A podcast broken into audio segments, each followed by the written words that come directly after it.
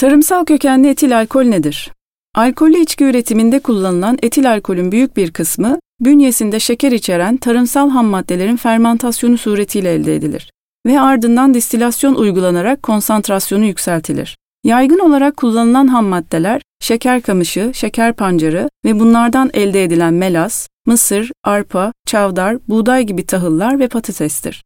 Alkollü içkilerin bileşiminde bulunan veya doğrudan alkollü içki imalatında kullanılan, uçucu, renksiz, tipik bir kokusu olan bir alkol çeşididir. Etil alkol, organik kimyada alkoller içerisinde insan tüketimine uygun olan tek alkol çeşididir.